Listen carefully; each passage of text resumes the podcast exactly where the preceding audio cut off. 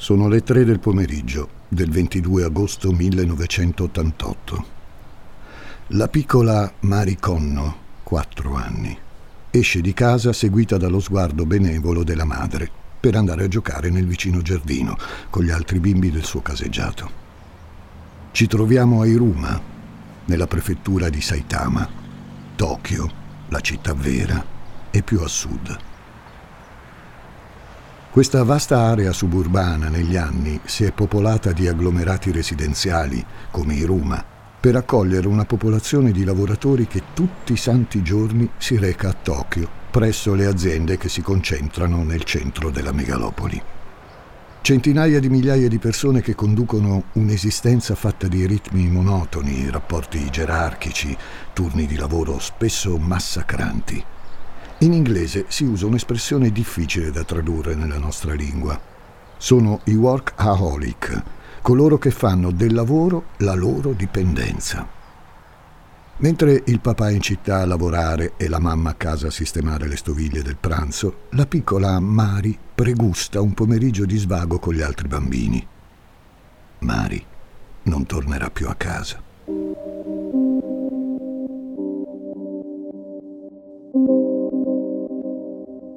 Ore di attesa iniziano con una preoccupazione di routine, le telefonate alle mamme delle compagne, poi la chiamata al marito apre la fase della disperazione.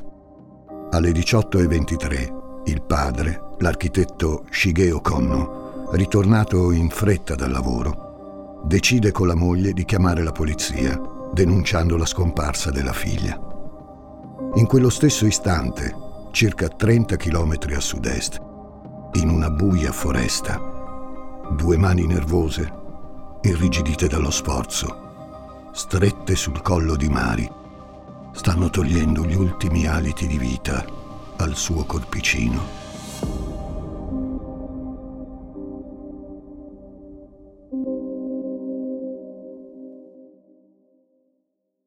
Non sono mai belle storie quelle di questa serie.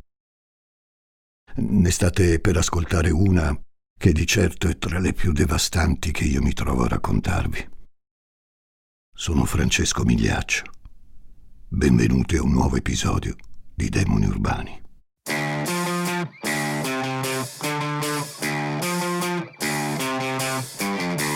Gli ascoltabili presenta Demoni Urbani, il lato oscuro della città.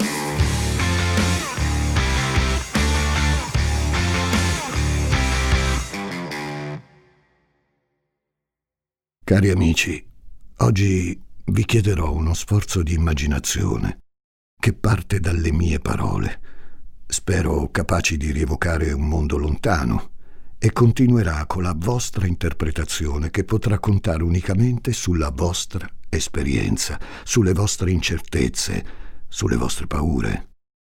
Vi porterò ad avvicinarvi a un'altra cultura per comprendere le sfumature del male in una società diversa. Per noi italiani è difficile immaginare un agglomerato urbano che accoglie 38 milioni di persone. Da noi non esistono.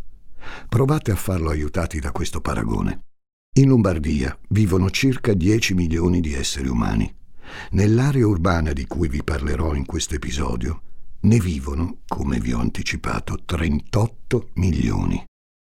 E quest'area è grande la metà della Lombardia, quasi quattro volte gli abitanti in metà dello spazio. Difficile persino pensarlo, vero? Quest'area urbana è la grande area di Tokyo, circa 12 ore di volo da ovunque vi troviate in questo momento in Italia. Quella giapponese è una cultura che richiede di non avere fretta nel conoscerla. E così faremo noi ricercando il disagio profondo che porta a commettere il male, placando istinti incontrollabili grazie alla morte.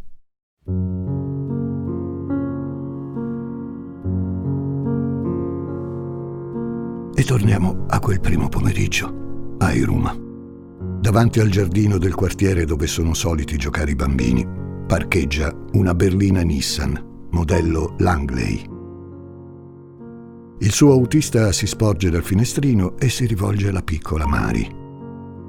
Non ti piacerebbe andare in un posticino carino? Che volete che risponda? Un'innocente piccola di quattro anni. A quell'età non hanno efficacia le raccomandazioni di non accettare caramelle da uno sconosciuto. In più in Giappone è normale che bambini molto piccoli si muovano da soli per il loro quartiere o prendano il treno per la scuola. Hanno un'autonomia difficile da immaginare per noi italiani.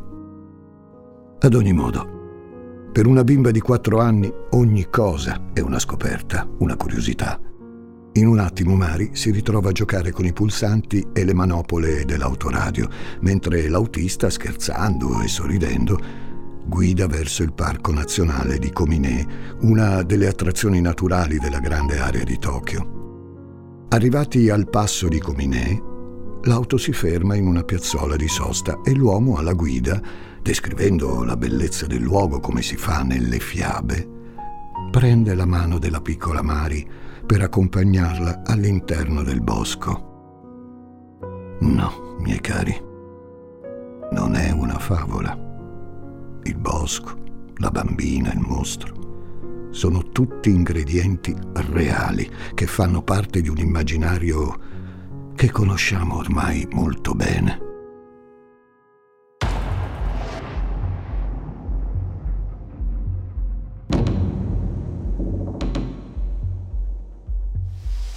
Sono passate già alcune ore da quando sono partiti in auto. La bimba è stanca. Le manca la mamma, la sua casa, la sicurezza dei luoghi familiari. Una lacrimuccia, piccoli singhiozzi iniziano a fare breccia nel suo silenzio. L'uomo si accorge che la bimba è sul punto di scoppiare a piangere ed entra in fibrillazione. È visibilmente, comprensibilmente preoccupato. Il sentiero è una delle principali vie di trekking per gli escursionisti e qualcuno di loro potrebbe rendersi conto della situazione non proprio normale di quel giovane insieme a una bimba infelice. Nella sua mente resta solo una cosa da fare. Getta le mani al collo della piccola, che non fa in tempo ad esprimere un lamento, tanta è la sua sorpresa e il terrore. Le dita dell'assassino si stringono in una morsa sulla fragile laringe e in pochi istanti spremono via la vita dal corpo di Mari. Quando è tutto finito, l'uomo è come rasserenato. Si dedica alla spogliazione del piccolo cadavere, togliendo gli abiti che ripiega ordinatamente come in un rito sacrale rimandando a contemplare la pelle bianca della bambina, accarezzandola di tanto in tanto. Passerà del tempo accanto al cadavere. A fare cosa? Beh, non è il momento.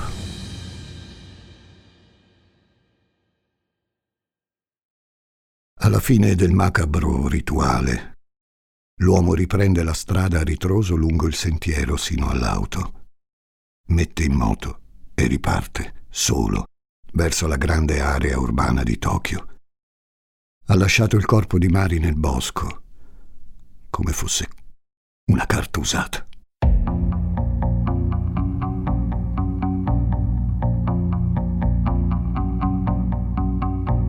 Inizia così la carriera omicida di Tsutomu Miyazaki 26 anni, figlio, insieme a due sorelle, di una coppia di stimati professionisti di Tsukaichi, quartiere dello stesso distretto di Saitama, area di campagne e coltivazioni, ma anche dormitorio per milioni di abitanti che ogni giorno vanno in città a lavorare, ordinatamente e diligentemente, rispettando le rigide regole del vivere civile in Giappone. Rispettabilità, onore, convenzioni fanno da contraltare a episodi di trasgressione violenta e incontrollata. Tsutomu nasce il 21 agosto del 1962. 2 kg e 2 di bambino, un parto prematuro, che è con causa della prima importante conseguenza al fisico, le sue mani. L'articolazione dei polsi è completamente bloccata. Le mani sono fuse all'avambraccio senza possibilità di muoversi se non solidali con esso. Per dirigere la mano verso una direzione qualsiasi, Tsutomu è costretto a muovere il braccio nella sua interezza, costringendolo a movimenti naturali, come quelli di una marionetta. Non una bella cosa per un bambino in età scolare. Negli anni 60 e 70, e forse ancora oggi, l'ambiente scolastico giapponese è competitivo, poco incline all'accoglienza del diverso. Il ragazzo, additato come strano, viene escluso dalla vita sociale degli altri coetanei. È un attimo passare nella categoria dei diversi. Il mondo dei ragazzi, in questo, è spesso spietato. Purtroppo anche in famiglia l'amore non è una risorsa in grado di alleviare le sofferenze. I genitori non riescono ad accettare il figlio portatore di handicap, delegando ai beni materiali l'affetto che avrebbero potuto concedergli.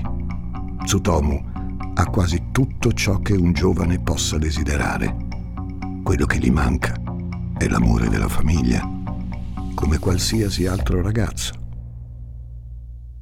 Le sue giornate sono costellate di solitudine e le emozioni inedite che caratterizzano dapprima l'infanzia e poi l'adolescenza non possono essere condivise coi suoi coetanei. E pensare che è intelligente e molto la solitudine che subisce come una punizione viene indirizzata sullo studio.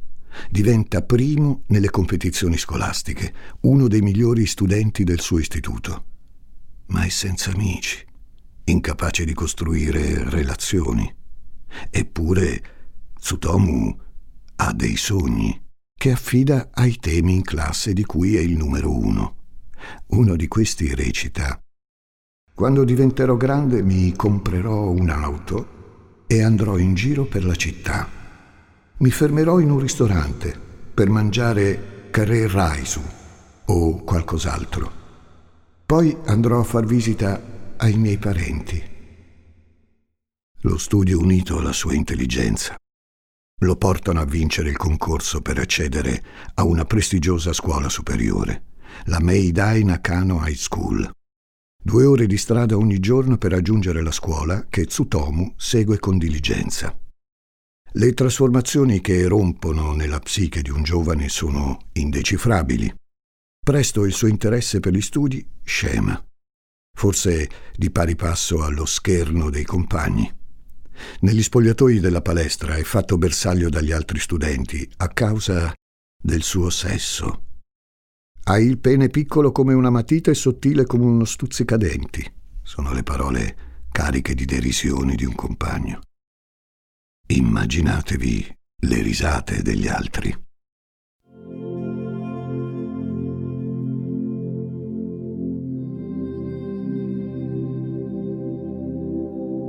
Il sesso, un tema fondamentale nella cultura giapponese, che richiede un altro sforzo di comprensione per noi europei. Lo sappiamo bene. Il nostro rapporto con la sessualità è gravato dai divieti della religione, che ha imposto i limiti che tutti conosciamo alla libera espressione sessuale. Vissuta come peccato al di fuori del matrimonio. Figuriamoci se libera dai vincoli di genere. In Giappone, paese dalla società estremamente laica, i limiti sono basati su un diverso sistema di valori e non su imposizioni religiose. Lo shintoismo, rispetto di riti tradizionali di origine imperiale, o il buddismo zen, una pratica mai dogmatica, presentano per esempio una concezione del pudore che a noi occidentali può apparire ben strana. Prendete ad esempio il baciarsi in pubblico. In Giappone non è concepibile, è considerato un momento che riguarda la profonda intimità della coppia. Però esistono interi quartieri con alberghi dedicati al sesso e una tradizione estetica. La Shunga, che mette al centro stampe erotiche parecchio licenziose. La sensibilità estetica giapponese ha, d'altro canto, reso accettabile il concedersi fantasie erotiche, diciamo, particolari, purché rimangano esclusivamente fantasie.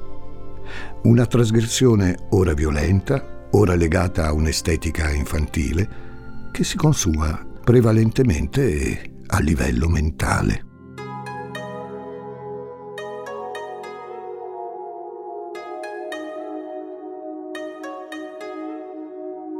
Esiste una deriva del fenomeno culturale chiamato kawaii, che letteralmente significa carino e che definisce il ritorno a una dimensione infantile, a ninnoli e oggetti da ragazzini, che richiamano una sessualità fantastica che forse noi giudicheremmo depravata. Questi gadget dai colori sgargianti in Giappone si possono trovare dappertutto e vengono accettati dalla società. Nel mondo della fantasia è tutto permesso e la fantasia in Giappone si esprime con forza nei manga e nei cartoni animati. Una tipologia molto importante di entrambi è l'entai. L'entai libera l'immaginazione verso territori inesplorati, nei quali il sesso è goduto in quanto trasgressivo, fine a se stesso, interpretato liberamente, senza vincoli di età. Tsutomu Miyazaki ragazzo intelligente, escluso dai suoi coetanei da una dimensione sociale e pertanto anche sessuale, si chiude in se stesso. Non pratica alcuno sport, anzi, a dire la verità, lo sport lo frequenta da voyeur. Viene spesso sorpreso a fotografare le compagne di scuola che giocano a tennis e soffermarsi sui loro fondoschiena, le loro cosce punta l'obiettivo sulla pelle bianca delle loro gambe per la propria collezione di stampe. Viene scoperto, viene allontanato ancora una volta. Solo, con l'unica passione per la fotografia, piano piano perde interesse per lo studio e arriva a fine corso quarantesimo su 56 studenti. Un risultato che non gli permette di accedere all'università e che manda ai frantumi anche il sogno di diventare docente in lingue. Tsutomu non si perde d'animo e intraprende una carriera consona alle sue passioni. La scuola professionale di assistente alla fotografia gli offre un lavoro presso una fotocopisteria. Ma non risolve il problema più angosciante, la solitudine. Solo, con la sua malformazione ai polsi, con la sua impotenza sessuale cui si contrappone un desiderio fortissimo.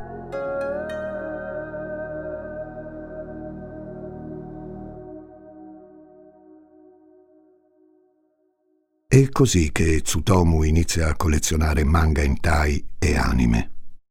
I manga sono un'espressione della cultura giapponese altissima e uno specchio del buono e del male di una società di cui conosciamo così poco. Nei manga l'arte del fumetto vive un lato particolare della cultura giapponese ora espressione altissima di arte che ha dato vita a capolavori indiscussi, ora espressione del torbido della società, capace di sfociare nella pornografia più sfrenata, nella quale la donna è spesso raffigurata come adolescente, se non bambina, con una coscienza di sé e dei propri desideri assolutamente lontana dalla realtà.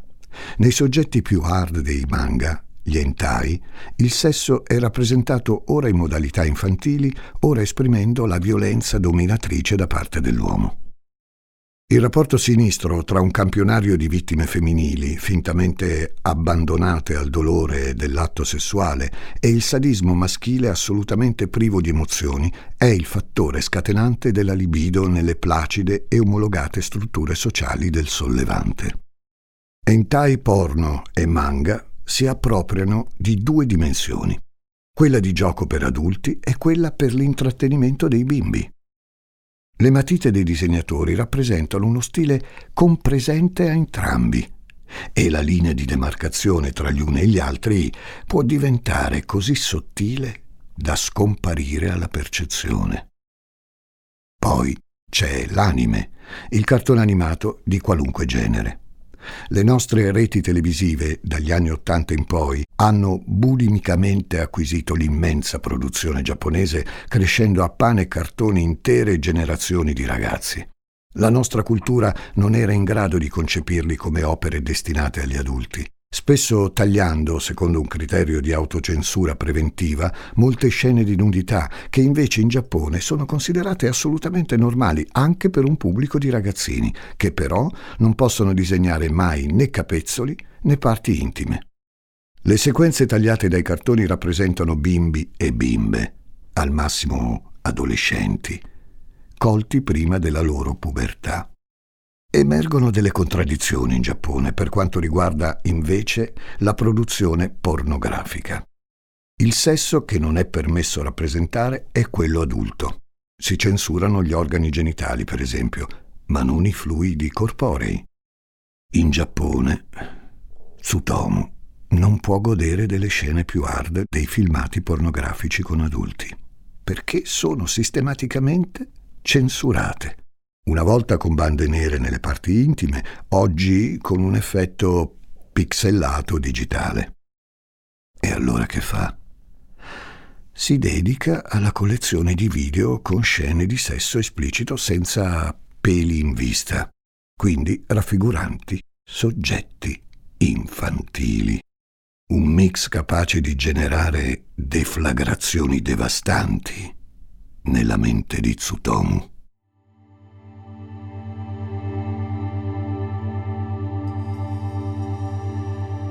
Quando fantasia e realtà si confondono, le nostre azioni possono apparire come parte di un gioco, permettendo così al fantastico di trovare sfogo nei comportamenti reali. Temo proprio che anche in questo caso ci troviamo alle prese con una dinamica molto simile. Tsutomu vive ore e ore coi suoi manga, tra migliaia di videocassette di ogni genere, anche pornografiche, anche di materiale pedopornografico, purtroppo. Le violenze gratuite rappresentate in alcuni film che colleziona gelosamente nella sua videoteca rendono perfettamente normale immaginare di poter fare altrettanto nella vita reale. Il bersaglio sessuale di Tsutomu, quello capace di scatenare la sua libido, è il mondo infantile.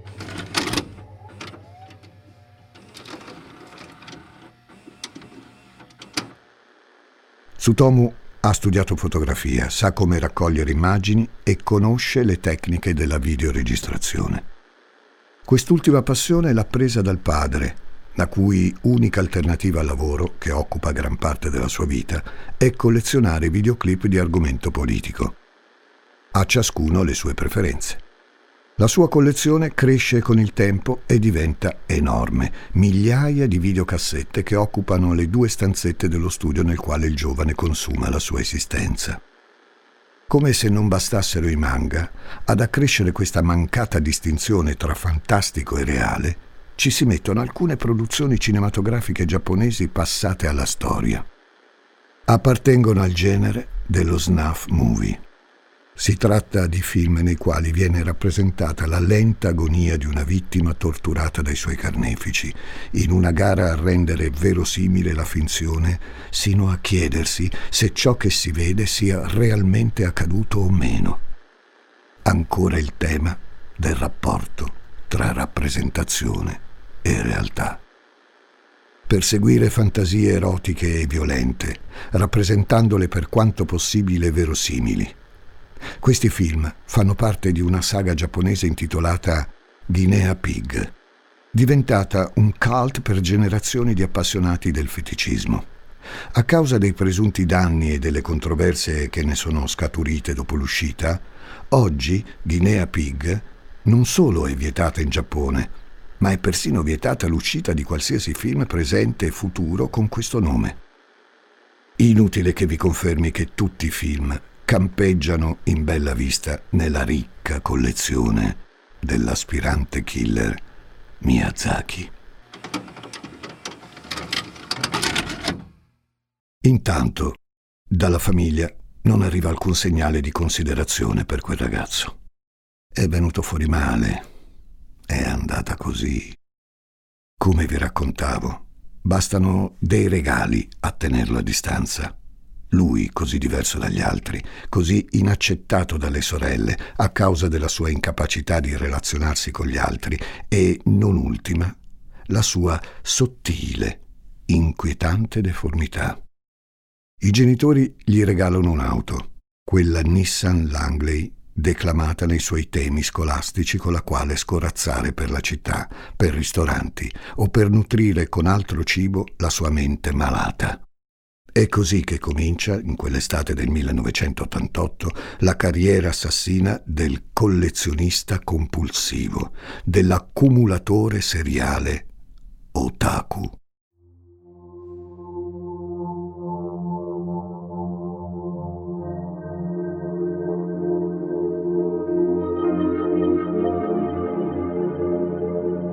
L'asilo Sayama Ikari Gakuen Inizia l'anno nuovo a settembre con un banco vuoto, con sopra un fiore, quello di Mari Conno.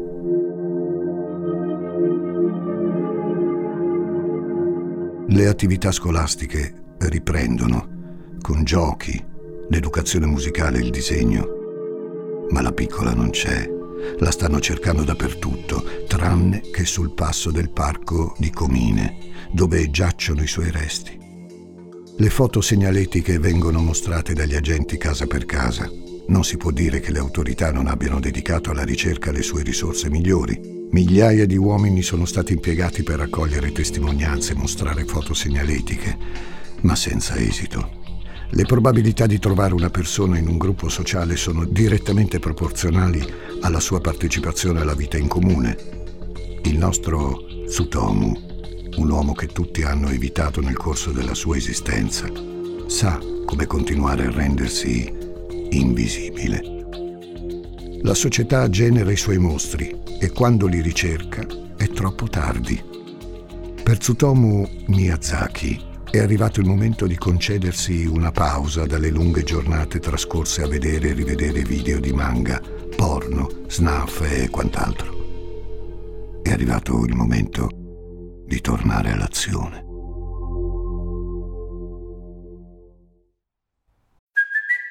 It's Kaylee Cuoco for Priceline. Ready to go to your happy place for a happy price? Well, why didn't you say so? Just download the Priceline app right now and save up to 60% on hotels. So, whether it's Cousin Kevin's Kazoo concert in Kansas City, go Kevin, or Becky's Bachelorette Bash in Bermuda, you never have to miss a trip ever again. So, download the Priceline app today. Your savings are waiting Go to your happy place for a happy price. Go to your happy price, Priceline.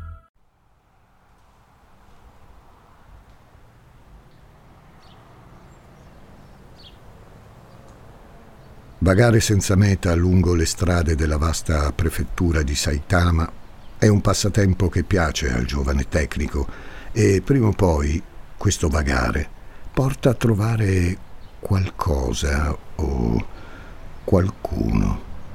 Il contesto ideale per intercettare una nuova, piccola, innocente vittima si ripresenta il 3 ottobre 1988. Masami Yoshisawa, una bimba di sette anni che frequenta la prima elementare, sta camminando da sola sul marciapiede. Tsutomu si sistema la giacca, riordina l'ambiente dell'auto si ravvia i capelli e prepara il suo migliore sorriso. Non ci vuole molto, attingendo da un fervido campionario di adulazioni, un dolcetto, un fare affabile e simpatico, a far salire a bordo la bimba.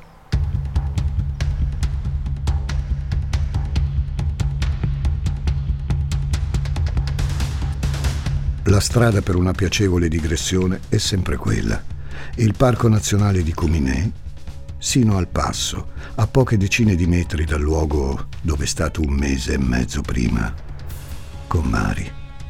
Il rituale si ripete anche qui, solo che Masami è più grande di Mari. Il suo corpo, benché ancora infantile, è più formato. Gli ricorda i cartoni di cui si nutre giorno e notte le sue mani, tutt'uno con gli avambracci, si stringono nuovamente attorno al collo della piccola. I pollici si oppongono sulla carotide con forza, sino a privarla del respiro, per sempre. Il rituale dettato dai demoni che tormentano il giovane è appena cominciato.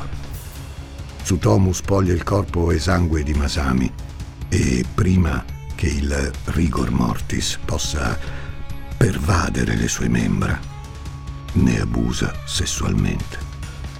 Finalmente, appagato di un piacere sessuale violento, si lascia cadere accanto al corpo.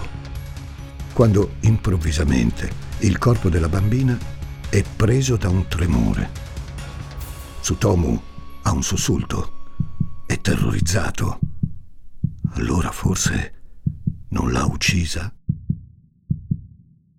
No, è solo una reazione normale dei cadaveri, il contorcersi nelle prime ore dal decesso. Tsutomu abbandona lì quel corpo e corre verso l'auto. Masami verrà ritrovata a pochissimi metri dal luogo dove le ossa di Mari stanno sbiancando sotto la luce del sole.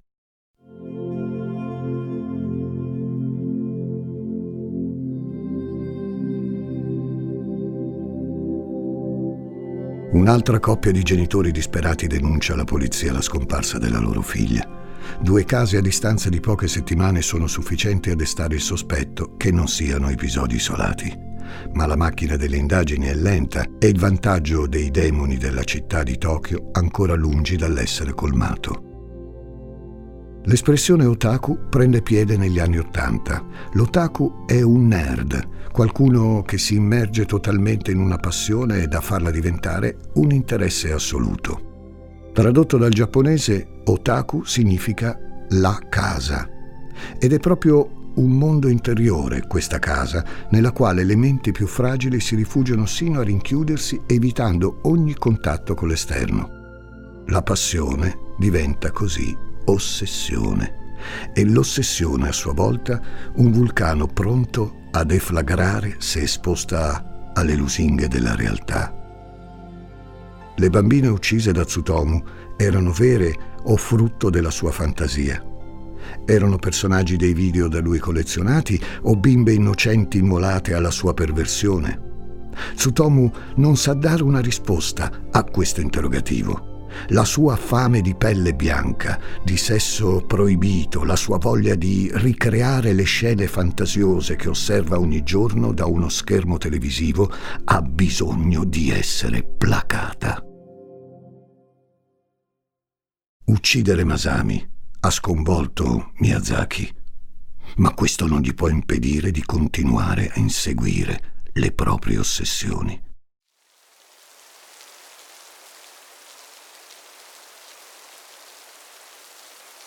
Non è più estate, ma pieno inverno. Il 12 dicembre 1988. Erika Namba sta tornando a casa, ha passato il pomeriggio da un'amica. Le loro case sono quasi adiacenti. Ma Tsutomu è là fuori, pronto a lusingarla con una caramella e l'allettante invito a fare un giretto con la sua auto. Qualche minuto per rendersi conto di avere fatto la scelta sbagliata e la piccola scoppia in lacrime. Ma a questo punto Tsutomu è oramai un veterano. Sa cos'è la paura, come si alimenta, come la si usa per far fare qualsiasi cosa alla vittima. E così fa. Le impone di svestirsi sul sedile posteriore dell'auto. Imbraccia la macchina fotografica vuole scattarle delle foto nella sua nudità. Cosa volete che sia il terrore negli occhi di una bambina? Appena il suo pianto esplode, Tsutomu le è sopra cavalcioni. Lei non può muoversi. Lui allunga le sue braccia deformi sul suo collo e la strangola, come ha fatto con le altre. Via i vestiti, via tutto. Il corpicino viene avvolto con un lenzuolo e riposto nel portabagagli. Miyazaki si rimette alla guida e pensa. Pensa a quando la sorella gli ha dato del guardone, quando si era perso a sbirciarla dal buco della serratura del bagno. Pensa a quando la madre lo apostrofava di non perdersi con tutte quelle videocassette, tanto che lui le ha sbattuto la testa contro lo stipite di una porta. Pensa al padre che più lui si perdeva nei suoi deliri, più lo ignorava nel silenzio. La strada non la vede più. Gira una curva e l'auto finisce in un canale di scolo. non riesce più a tirarla fuori. È un automa, Tsutomu. Esce come se nulla fosse dall'abitacolo, estrae il lenzuolo con il corpo di Erika dal bagagliaio e si inoltra nella vicina foresta. Al suo ritorno con il lenzuolo ben ripiegato sotto al braccio, nota due automobilisti che girano incuriositi attorno all'auto. Nessuna emozione. Anzi, chiede loro se possono aiutarlo a togliere l'auto dal fosso. Detto fatto. Neanche un grazie per i due. E Tsutomu è già al volante verso casa.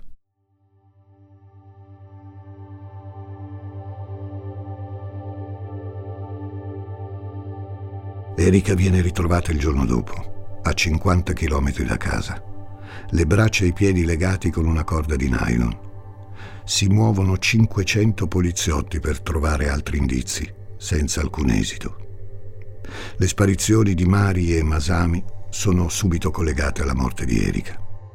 Saitama ha il suo mostro. Saitama ha il suo demone urbano.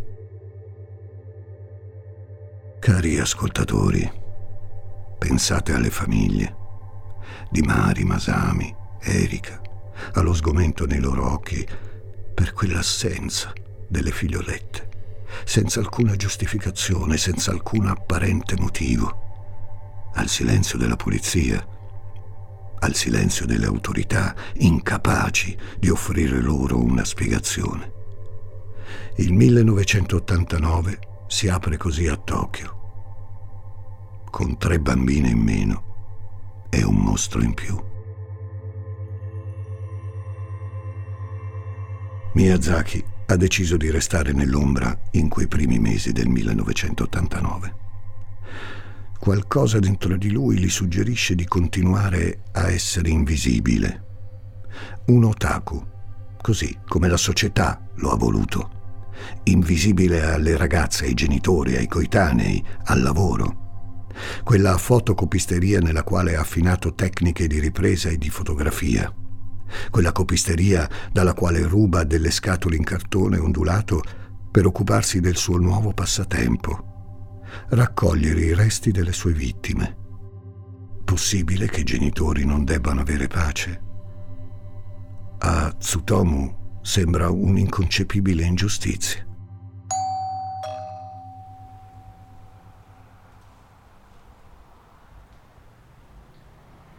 È così che un mattino, davanti alla porta della casa dei genitori di Mari Conno, viene recapitata una scatola. Dentro delle ceneri, pezzi di ossa, i denti da latte di un essere umano e una cartolina con delle scritte mari, ossa cremate, indagare, dimostrare. Subito i denti vengono mandati alla Tokyo Dental University del dottor Kazuo Suzuki, un vero luminare, la cui conclusione è inequivocabile. Quei resti non sono di Mari Conno e la notizia va su tutti i giornali. Per Tsutomu è un insulto lui voleva placare il dolore di quei genitori e la società gli ha risposto che no, il dolore doveva continuare.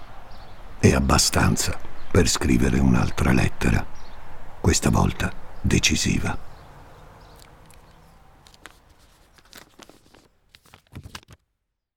Cari Conno, dovete sapere che prima che me ne rendessi conto, il cadavere della bambina si era irrigidito. Volevo incrociare le sue mani sul seno, ma non si muovevano. Ben presto il corpo presentò macchie rosse dappertutto, grandi macchie rosse, come la bandiera di Inomaru, o come se avessi coperto tutto il suo corpo con sigilli anco rossi. Dopo un po' il corpo si è coperto di smagliature Prima era così rigido, ma a quel punto sembrava pieno d'acqua e puzzava. Come puzzava. Come niente che voi abbiate mai sentito in questo vasto mondo.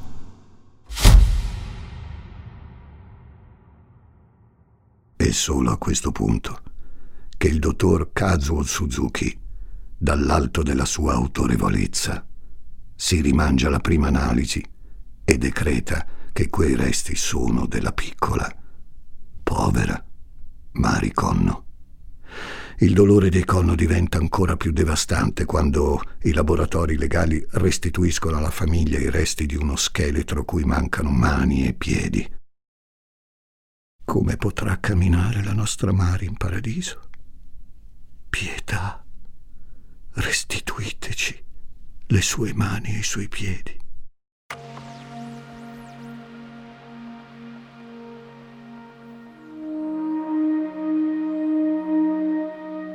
Sutomu passa cinque mesi a riguardare e riordinare le sue cassette, alle quali ha aggiunto nuovi titoli. Sul dorso di una VHS c'è scritto Mari, su un'altra, ben mescolata tra le altre, Masami e infine la videocassetta di Erika. Sono i suoi personali snuff movie e parte della sua finzione fatta di manga, anime, omicidi e parte del suo essere otaku.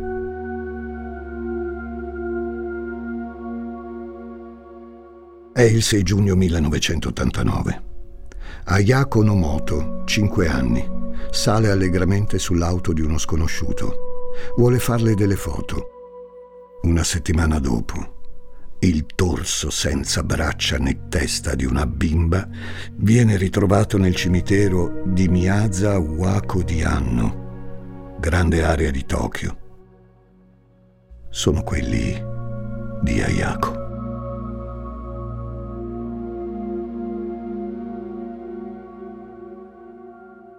Il 23 luglio 1989 un uomo viene sorpreso mentre sta cercando di fotografare da vicino la vagina di una bambina, costretta a posare per lui sul sedile posteriore di una Nissan Langley. Riesce a scappare a piedi, ma dopo poche ore si rifà vivo per riprendersi l'auto. È così, come un qualsiasi ladro di polli, che viene arrestato Tsutomu Miyazaki. Nella sua casa vengono ritrovati i video, le foto delle mani di Mari, delle braccia e dei piedi di Ayako. Tsutomu li ha mangiati prima di gettarli.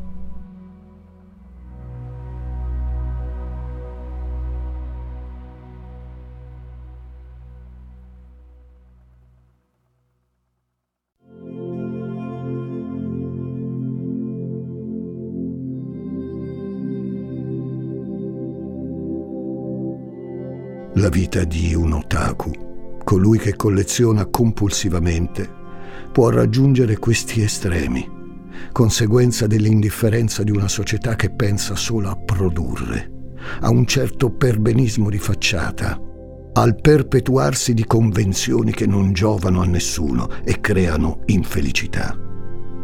Otaku sono emarginati che non vogliono danzare alla musica di una società che alle emozioni reali tra esseri umani preferiscono la rappresentazione scenica di un videogioco o di un film estremo, come quella serie Guinea Pig, oggi vietata, e che campeggiava in bella mostra nell'alloggio povero e degradato di Miyazaki, Tsutomu. Dopo 15 anni di carcere, Tsutomu Miyazaki viene impiccato dalla giustizia giapponese. Lascio a voi immaginare se quel mostro, quel demone urbano, fosse in grado di intendere e di volere, e quindi meritevole di quella pena bandita dal nostro ordinamento, o se invece non si sia trattato di una vendetta da parte di una società incapace di intendere le proprie contraddizioni. Sono Francesco Migliaccio. Grazie per avermi ascoltato.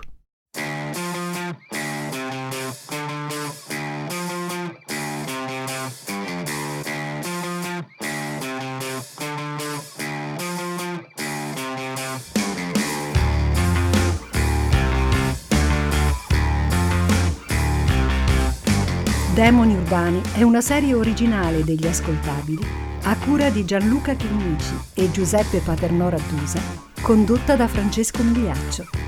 Questa puntata è stata scritta da Giacomo Zito. Editing e sound design di Francesco Campeotto e Alessandro Livrini. Prodotto da Giacomo Zito e Ilaria Villani in esclusiva per Spotify.